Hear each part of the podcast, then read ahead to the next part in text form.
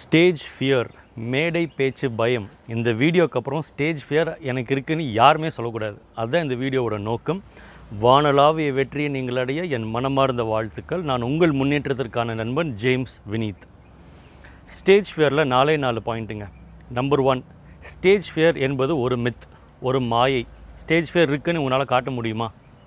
அது ஒரு சிம்டம் தான்.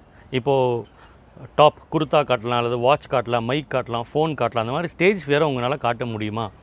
இது நம்மளாக கற்பனை பண்ணி இருக்குன்னு நினச்சி பூதாகரமாக மாற்றிக்கொள்கிற ஒரு விஷயம்தான். ஸ்டேஜ் ஃபியர் அப்படின்னு ஒரு விஷயம் கிடையாது.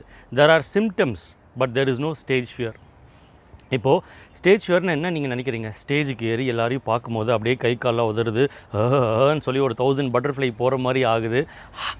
பேசினா காற்று வருது வார்த்தை வரல. எல்லாரும் நம்மளை பார்க்குறாங்களேன்ற ஒரு பதட்டம் இருக்குது. மிஸ் பண்ணிடக்கூடாது மறந்துடக்கூடாதுன்ற இந்த எண்ணங்கள்லாம் அப்படியே பேக்ரவுண்டில் ஓடிட்டே இருக்குது இது ஸ்டேஜ் ஃபியர்னு சொன்னீங்கன்னா இந்த உலகத்தில் எல்லா பேச்சாளர்களுக்கும் ஸ்டேஜ் ஃபியர் அப்போ இருக்குது என்ன சார் இப்படி சொல்கிறீங்க அப்படின்ற அப்படின்ற மாதிரி நீங்கள் பார்க்குறீங்க. எனக்கும் அப்போ ஸ்டேஜ் ஃபியர் இருக்குது இதெல்லாம் சிம்டம்ஸ் புரிஞ்சுதுங்களா? இப்போது இயல்பாக நடக்க வேண்டிய காரியங்கள் அப்படின்னு சிலது இருக்குது சாப்பிடாம பசியில் இருக்கும்போது சாப்பிட்டு சில நேரங்கள் ஆன பிறகு முன்னாடி ஒரு தட்டில் பிரியாணியோ இல்லை வந்து தயிர் சாதமோ தக்காளி சாதமோ வாட் எவர் உங்களுக்கு பிடிச்ச டிஷ்ஷு வச்சுக்கோங்க. அந்த சாப்பாடை பார்க்கும்போது நமக்கு என்ன ஆகணும்? பசி ஏற்படணும். பசி ஏற்படாட்டி ஏதோ கோளாறுன்னு அர்த்தம். அதே மாதிரி தான் ஒரு ஸ்டேஜில் ஏறி நிறைய மக்களை பார்க்கும்போது அப்படி லைட்டாக ஒரு ஃபீல் வரணும். வராட்டி ஏதோ கோளாறுன்னு அர்த்தம். புரிஞ்சுதுங்களா? அப்போ என்ன சார் எல்லாருக்கும் ஸ்டேஜ் ஃபியர் இருக்குன்னு சொல்கிறீங்களா எல்லாருக்கும் ஸ்டேஜ் ஃபியர் இருக்குங்க. ஆனால் இல்லை. சிம்டம்ஸ் இருக்குது ஆனால் ஸ்டேஜ் ஃபியர் இல்லை. பாயிண்ட் நம்பர் டூ என்னென்னா ஓகே வித் த ஃபீலிங் எல்லா மனிதர்களுக்கும் மேடையில் ஏறும்போது மேடை பேச்சு பயம்ன்ற மாதிரி அந்த பதட்டம் அதெல்லாமே இருக்கும். சக்ஸஸ்ஃபுல் மனிதர்களுக்கும் சக்ஸஸ்ஃபுல் இல்லாத மனிதர்களுக்கும் ஒரு மிகப்பெரிய வித்தியாசம் என்ன அப்படின்னா அந்த ஃபீலிங்கில் அவங்க ஓகேவாக இருக்காங்க. இப்போ உங்களை பார்த்து இந்த கேமரா பார்த்து பேசும்போது எனக்கு கூட லைட்டாக இருக்கலாம் but I am okay with that feeling அந்த உணர்வு இருந்தால் பரவாயில்லை அப்படின்ற ஒரு ஃபீலிங்கில் நான் இருக்கேன். மற்றவங்களுக்கு என்ன ஆகுது? ஐயோ இந்த ஃபீலிங் இருக்கக்கூடாது. எப்போ இந்த ஃபீலிங் என்னை விட்டு போகும் அப்படின்னு நீங்கள் ட்ரை பண்ணுறீங்க அது போகணும் போகணும்னு நீங்கள் நிறைய ட்ரை பண்ண பண்ண பண்ண அந்த ஃபீலிங் ஜாஸ்தி ஆகிட்டு தான் போகும். பதட்டம் ஜாஸ்தியாகும். என்னடா கை உதறதே கால் உதறதே அப்படின்னு நீங்கள் நினைக்கும் போது அது எக்ஸ்ட்ரா தான் உதறும். அப்போ என்ன பண்ணணும்?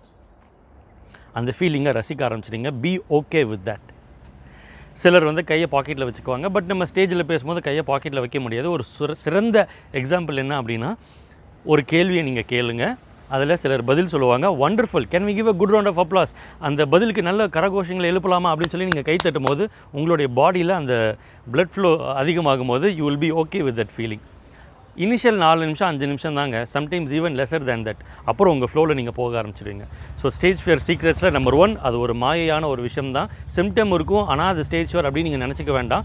சிம்டம்ஸ் இருக்கும் இருந்துட்டு போட்டும். நம்பர் டூ அது ஒரு ஃபீலிங் அதனால் be okay with that feeling இப்படி ஆனால் என்ன அப்படின்றதுல ஓகேவாயிடுங்க நம்பர் த்ரீ ஃபோக்கஸ் நிறைய ப்ரெசன்டர்ஸ்க்கு சாதாரண ப்ரெசன்டர்ஸ்க்கும் சூப்பரான ப்ரெசன்டர்ஸ்க்கும் வித்தியாசம் வந்து ஃபோக்கஸில் தான் இருக்குது ஒரு கோட் கூட நான் ரீசெண்டாக படித்தேன் where your where your focus goes your energy flows உங்கள் ஃபோக்கஸ் நோக்கம் எங்கே இருக்கோ அங்கே தான் உங்கள் மொத்த எனர்ஜியும் போகுது.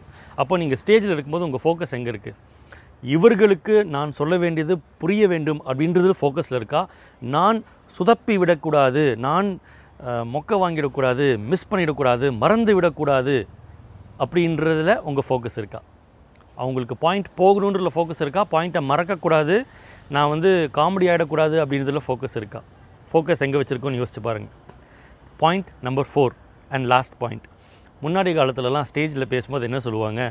உங்கள் முன்னாடி இருக்கவங்க எல்லாரும் முட்டாள் நினச்சிக்க தம்பி நீ ஜாலியாக பேசிடலாம். இந்தம்மா அப்படின்னு நினச்சிக்கமா உன்னால் ஈஸியாக பேசலாம்னு சொல்லி சொல்லுவாங்க. என்னுடைய புது கருத்து என்ன அப்படின்னா உங்கள் முன்னாடி இருக்கவங்க எல்லாமே அறிவாளிகள் அப்படின்னு நினச்சிக்கோங்க. ஏன்னா புரியாதவர்களுக்கு பேசுகிறது ரொம்ப கஷ்டம். புரிகிறவங்களுக்கு பேசுகிறது இன்னும் ஈஸி ஆக ஒரு கான்ஃபிடென்ஸை உங்களுக்கு அது கொடுக்கும். ஒரு தெம்பை கொடுக்கும். நான் சொல்ல வருகின்ற கருத்துக்களை புரிந்து கொள்ளக்கூடிய தன்மை உள்ளவர்கள் தான் இந்த ஆடியன்ஸில் உட்கார்ந்துருக்காங்க அப்படின்னு நினைக்கிறது ஒரு மிகப்பெரிய ரிலீஃப் ஸோ இந்த நாலு பாயிண்ட்டை நீங்கள் மறந்துடாதீங்க ஸ்டேஜ் ஃபியர்ன்றது ஜஸ்ட் ஒரு சிம்டம் தான். அதனால் அது இருக்குன்னு நீங்கள் நினச்சிக்க வேண்டாம்.